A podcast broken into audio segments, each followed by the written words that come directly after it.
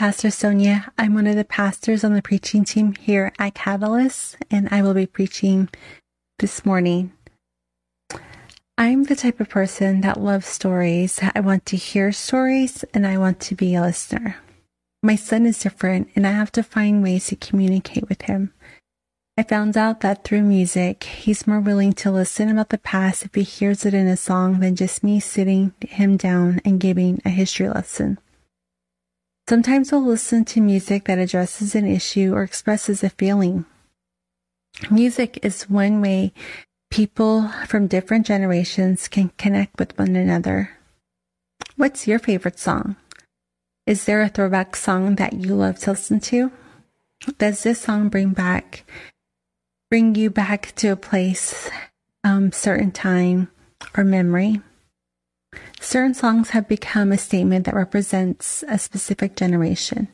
These songs usually are inspired by being countercultural and have a rebellious attitude.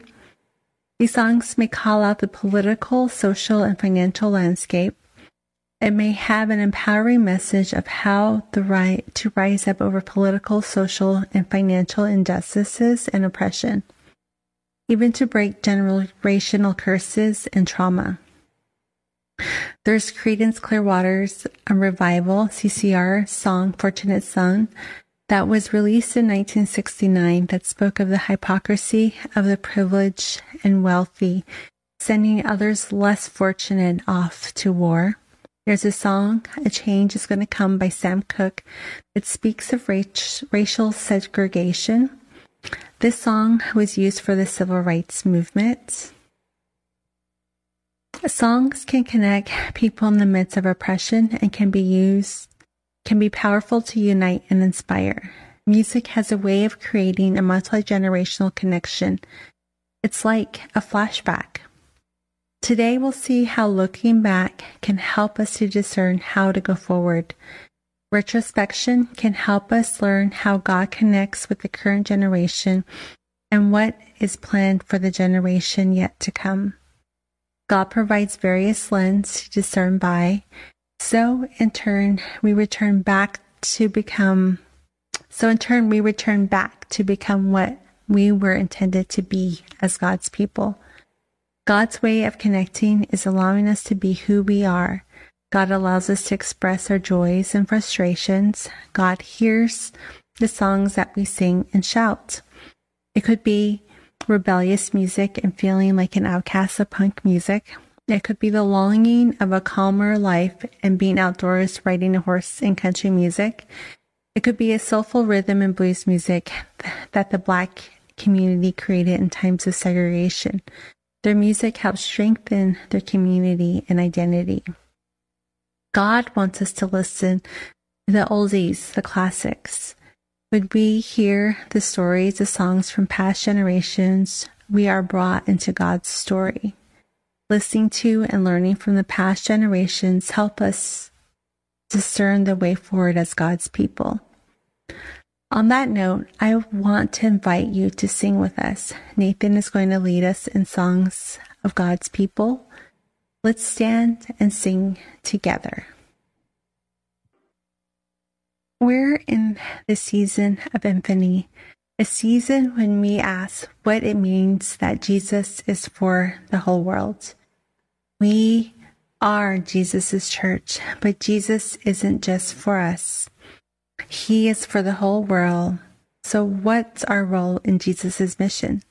This year, our series is called Spark. We're exploring the ways Jesus ignites our calling.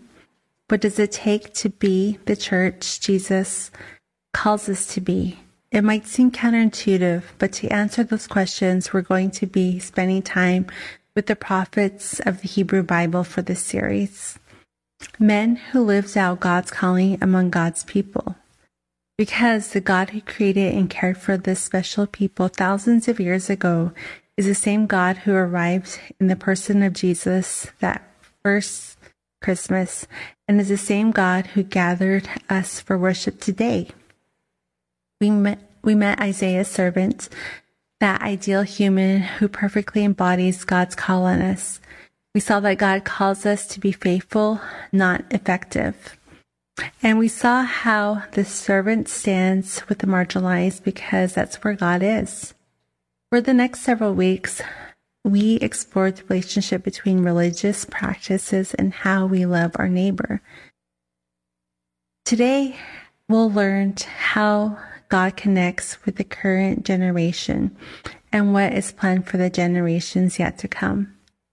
We'll hear from God's messenger Moses, who tells the people of Israel to re-choose life so their wandering can end. God's people are in exile after being freed from the bonds of Pharaoh's rule. The book of Deuteronomy is written after God's people have returned from the Babylonian exile. In both times, God's people must reimagine life away from bondage, hardship, and death. Today, God calls us to reimagine our current context of the world. How would it feel to be free from the bondages of economic, social, and political inequality? What does it look like when we choose life that is in sync with a God who is gracious and loving? Turn with us to Deuteronomy 30. Deuteronomy is set at the end of a 40 year period God's people spent living as nomads in the wilderness. It's a speech their leader Moses gave, a speech that remembers what God's people have been through and reveals how they will continue on in the new land they are about to occupy. Moses acknowledges that God's people can be hard hearted, choosing life away from God. Some of their sinful choices were creating and worshiping a golden calf, wanting to return back to captivity, and constantly doubting God even after the miracles they've witnessed. The generation Moses is addressing in Deuteronomy 40 has been in exile wandering the desert for 40 years. They've grown up as nomads, but now they're about to enter a new reality, settling a land and becoming farmers. A new reality with new temptations, new obstacles. So Moses warns them Now listen Today, I'm giving you a choice between life and death, between prosperity and disaster. This language of now, listen, and today speaks of the present, the moment right now. Sometimes it's difficult to make decisions on the spot. Think about when someone asks, What do you feel like eating? My son and I take forever, and sometimes we just have to go by asking rapid fire questions to one another. Do you want to eat or cook out? Or eat out? Eat out. Chicken or burger or beef? Beef. Steak or burgers? Burgers. Smitty's or Cosmos? Cosmos. It's difficult sometimes to make a decision about food. Think about other decisions you have to make that aren't based on making your tummy happy. Should I buy those shoes or pay my bills? Should we visit family over the holidays or go to Disney World? Should I take that job out of state or stay near family and friends? Do I help my neighbor or relax on my day off? Decisions can also affect people beyond your social group and communities. Do I vote to increase the school's budget for after school programs? If I vote yes, my property tax increase a few dollars each month and that will go towards school funding. If I say no, my property tax stays the same and I maintain my budget. Deuteronomy 30 reminds us that God's people have always been torn between faithfulness and the lure of a wider culture. God has always invited them to turn their hearts back to God and repent from their disobedience. Moses reminds the people that they must make a choice of which they which way they will go as they enter this new reality. Not only that, the next generation has to make the decision of where their future will go, either with God or not. It's not give me a few hours to think about it. The current generation had 40 years to think about life and death while they were in the wilderness. The next generation knows the history of their people being freed from captivity and their disobedience, which resulted in them being in the desert instead of making it to the promised land. Will they make a different choice? Moses tells the people, Now listen, today I am giving you a choice between life and death, between prosperity and disaster. For I command you this day to love the Lord your God and keep his commands, decrees, and regulations by walking in his ways. If you do this, you will live and multiply, and the Lord your God will bless you in the land you are about to enter and occupy. But if your hearts turn away and you refuse to listen, and if you are drawn away to serve and worship other gods, then I warn you now that you will certainly be destroyed. You will not live a long, good life in the land you are crossing the Jordan to occupy. Today, I have given you the choice between life and death, between blessings and curses. The word of the Lord. You would think that it would be easy to choose life prosperity, and blessings. You're telling me that all I have to do is love God, keep God's commands, decrees, and regulations by walking in His ways? Yes, I choose life. But what does it mean to choose life? Because we don't make that choice so easily. What type of life are we choosing? Or, and what life are we supposed to be choosing? Walter Brueggemann explains that life consists in loving Yahweh, which is a practice of holiness. That life consists, moreover, in loving neighbor, which is a practice of justice that grounds and promotes the entitlement of the neighbor, even at the cost and inconvenience to self love of God and holiness and love of neighbor and justice constitutes a life of relatedness that yields a sense of belonging in community and a gift of material prosperity in the land. End quote. So choosing and rechoosing life daily because of love for God and love for neighbor. Let's go back to music songs from various generations tells us what is going on in the around in the world. Songs speak up about social injustice like police brutality, discrimination, inequality, and oppression. There have been and there's current songs that literally speak about injustice in neighborhoods and between neighbors. These songs show how the lack of love of neighbor and the lack of justice has created division, oppression, and brokenness. Lack of love has been revealed from generation to generation. The BIPOC and LGBTQ plus community neighbors continually speak up about this and express what reality they're living and what they see the communities they are part of are going through. Maybe this is because previous generations are content with Pharaoh's brutal and oppressive systems. Maybe we're content with those oppressive systems as well. How can we choose a life that consists in loving God and loving neighbor so that a sense of solidarity, blessings, and hope returns to the community? Let's pause here and sing again. Our songs help us to celebrate God's values as a community. Would you stand with me again as we sing? Choosing and rechoosing is difficult. We become hesitant.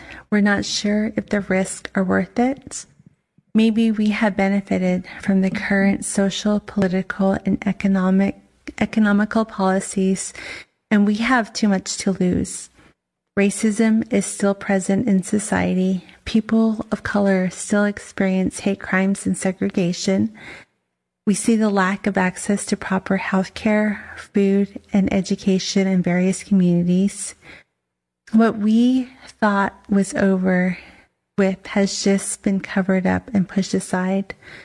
But on the other hand, we're not the ones crying out. We're not the ones suffering. Contentment and prosperity has caused us to forget the hardships.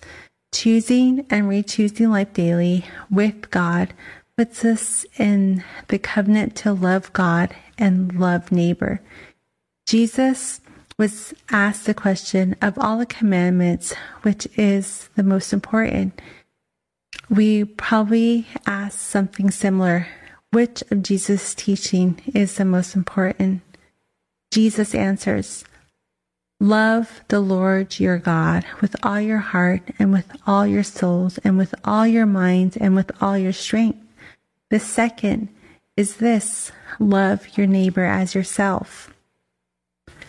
How do you know if you choose life?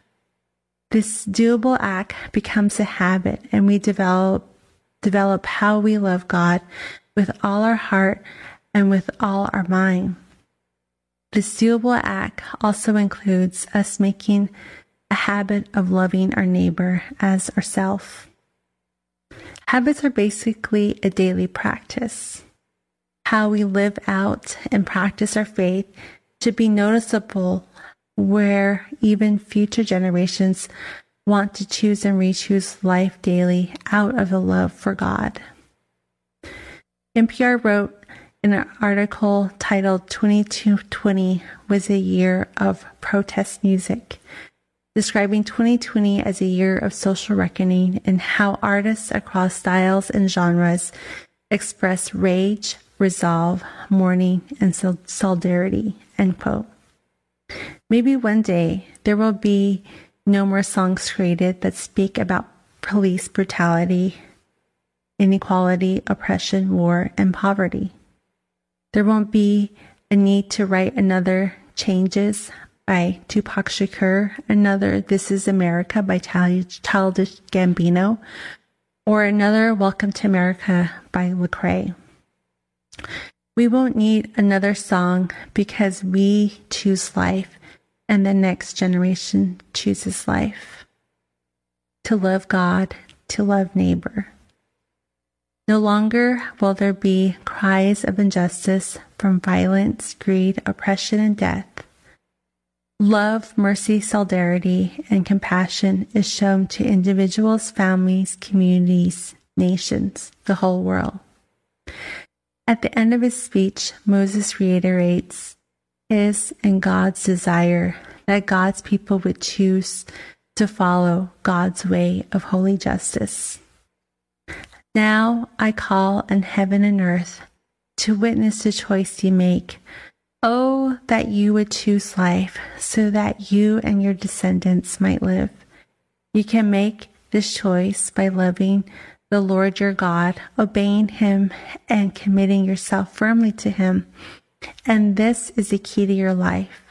And if you love and obey the Lord, you will live long in the land the Lord swore to give your ancestors Abraham, Isaac, and Jacob. Now listen, today I'm giving you a choice between life and death, between prosperity and disaster. How do we choose life over death?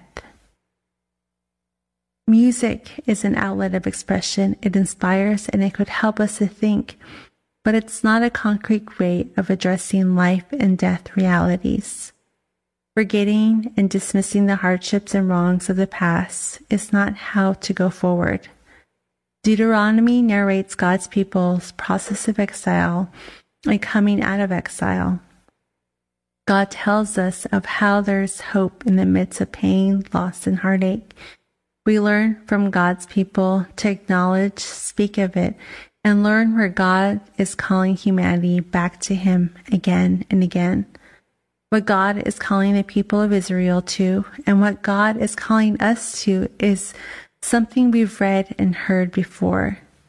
God does not want us to be part of a worldly, political, and economical life that is harmful to our neighbors.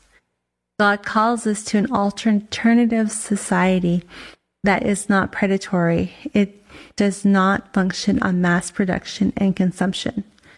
The element of life is based on what the world sees as impossible.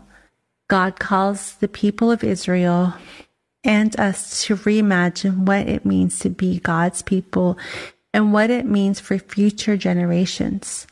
God reveals how life could look when restoration becomes part of life again. Deuteronomy 30 is Moses' appeal to each generation to choose and re-choose life with God. The realization is that God is faithful even if we are not faithful. God is good even if we are not good. God is loving even if we are not loving. God is the one who furthers our hope to make it to the promised land. Uh, friends, Sonia mentioned uh, early in the message that Deuteronomy was actually written uh, after the exile, when, the Israel, uh, when God's people are trying to put their lives and their community and their culture back together. And as we were outlining uh, and working through her sermon, you know, we talked about the fact that there's kind of three different experiences in the sermon. There's the setting, like where what she talked about today, where Moses is talking to the people about to go into the promised land. And then there's that original audience, which was the people who had been in the promised land and who had not been faithful, and so had experienced uh, the consequences of that faithlessness, which was exile. And then, of course, there's us today who live in a culture that we recognize is uh, full of injustices and has you know, systemic injustices and all that kind of stuff. And, and the question that Moses put before the people was Will you choose life or death?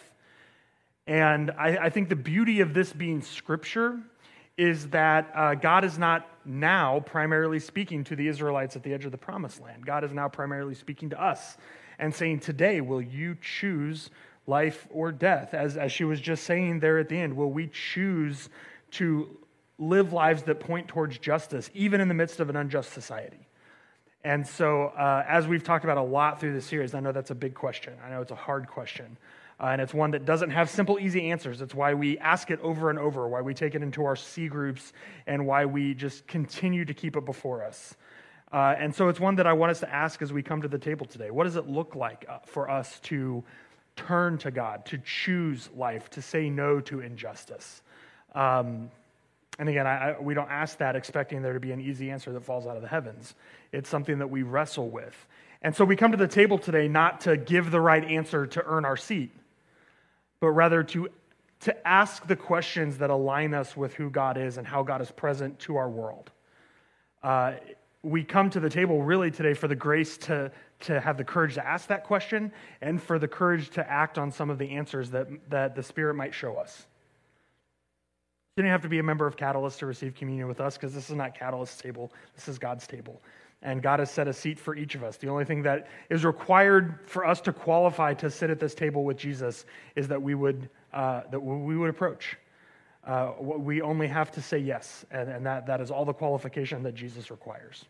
So before we receive communion today, I'm going to lead us in a prayer of examen that flows out of Sonia's message. I'm going to ask us to consider in a spirit of prayer with the Holy Spirit uh, how we are aligned with God's work in the world and where there might be some uh, opportunity for us to turn away from the ways of death and to choose life. Uh, and then I'll pray for all of us together, and then we'll receive communion together. So here's the first question I want you to consider Where am I aligned with God's work in the world?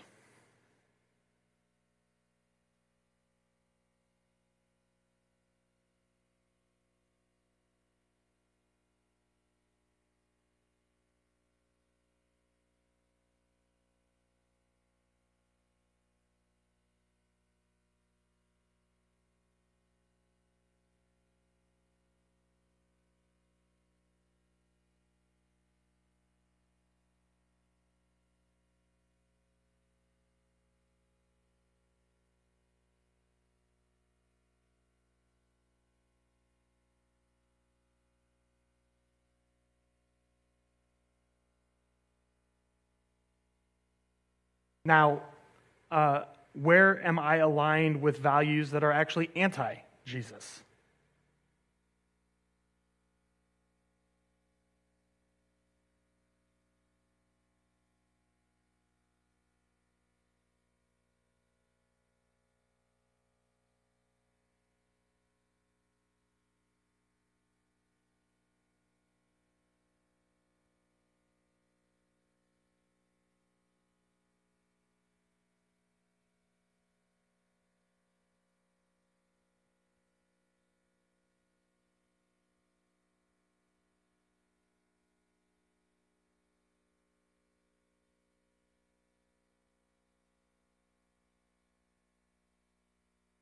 Finally, how is God inviting me to choose life this week?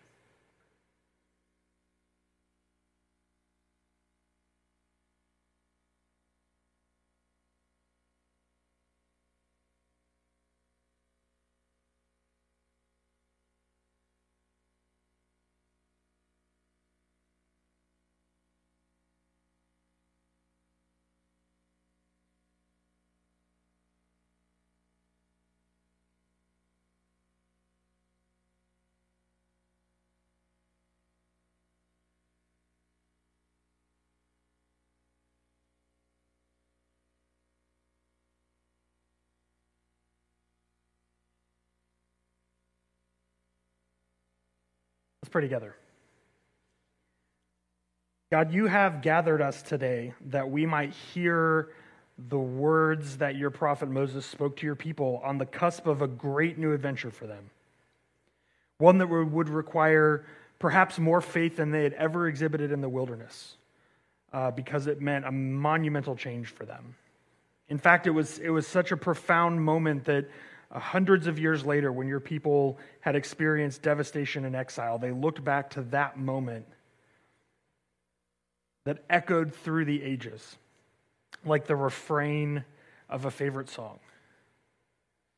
That they could cling to and say, because you are good and because you are faithful and because you are loving, it's never too late to choose life and so we confess today that we live in a culture that is opposed to your life giving way in so many different ways. There's so many ways that we are formed for injustice, for exploitation, for oppression. So many ways that we are taught to marginalize and to ignore and to trod upon. We confess that it is often difficult for us to discern even between the ways of life and death, that those can get jumbled and confused because of the different songs being sung by our culture. And so we come to your table again today to hear that old, old story sung to us yet again. As we receive these elements, we pray that they would be a spiritual food for us, that in receiving them, we would hear so clearly your voice and your song telling us what is life, inviting us to choose that yet again, to be today a people who rejects the ways of death in our world and who chooses life uh, even when it is costly because it is the, the only way to true flourishing that you created us for. We offer these prayers now and we approach your table, all in the name of your Son, Jesus.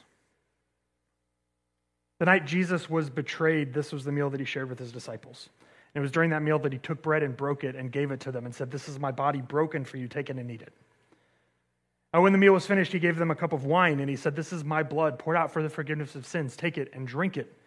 And so now we too eat and drink. And as we do, we remember Jesus' death until he returns.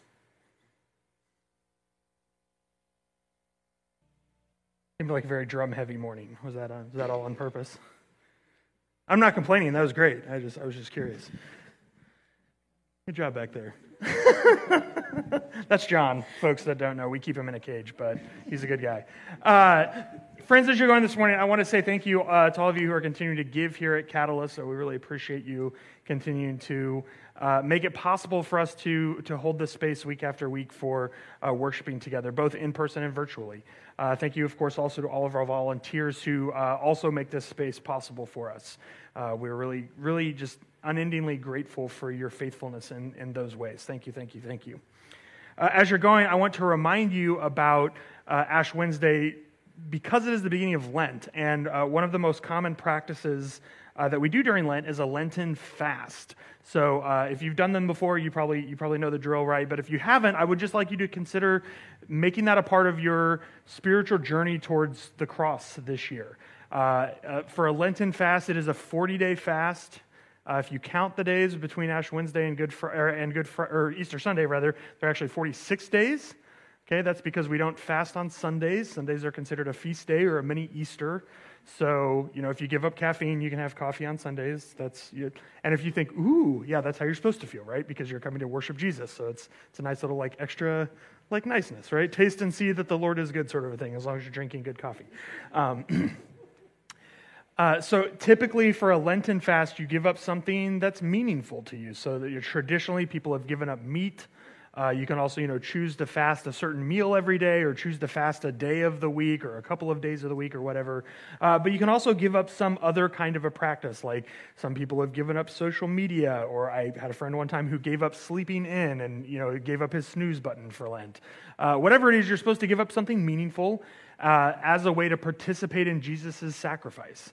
And it's meant to be something that uh, when you take it away, it gives you more space to be connected to the world and, and oriented towards the world. So, you know, if you fast, let's say, you know, you fast on Wednesdays or something like that, then you're supposed to ask during those meal times on Wednesdays, how can you be, you know, in prayer for people in the world? Or how can you be using that time to be in solidarity with some other people in, in your community or something like that, right? If you give up your snooze button, what are you doing with that 10 to 40 extra minutes that you have employed your snooze button typically uh, right? What, what, what kind of what are you adding to your day as a way to live more justly and live in solidarity with, with those who are marginalized?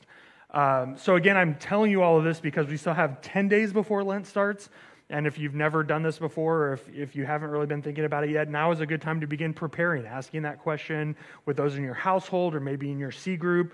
Uh, or it's, of course, something you can just be in prayer privately about. I do know there are plenty of people who really don't like to share what they're doing for Lent because they find it something deeply personal. That's great. Uh, there's not like a wrong way to do Lent, really right? It's, it's all about uh, choosing spiritual practices that orient us and connect us to Jesus. And I think, particularly in this season where we've been asking some big, difficult questions during Epiphany, having a spiritual practice that can orient us towards choosing life, like Sonia invited us to this morning, is even more important. And so I want to encourage you again to make plans to join us on Ash Wednesday, which is February 22nd. It's uh, like 10 days from now. And then uh, to be excited about and thinking about preparing for Lent. In fact, next Sunday, our, our, last Sunday of Epiphany, that's what we're going to be talking about, is how we prepare to set off on the journey that we're going to take together during Lent. So, um, with all of that in mind, I want to invite you to stand with me as I dismiss us with a blessing today. Uh, Catalyst, as you're going today, the same, uh, the same offer, the same challenge that, is, that was before God's people as they were about to enter the promised land is before us today. God is constantly standing before us saying, uh, the choice before you is life or death, prosperity or destruction. And God is always, always, always inviting us to choose life. And not just inviting us to choose life, but giving us God's own Holy Spirit to empower us to choose life. Um, God has a very clear stakes in this life, and God has a very clear choice that God is inviting us to make, that God created us to make. So, would you go uh, looking for how you can choose life this week and knowing that God's own Spirit is going alongside you, inviting you and empowering you to choose life? Go in the grace and peace of the Father, the Son, and the Holy Spirit, and we will see you next week.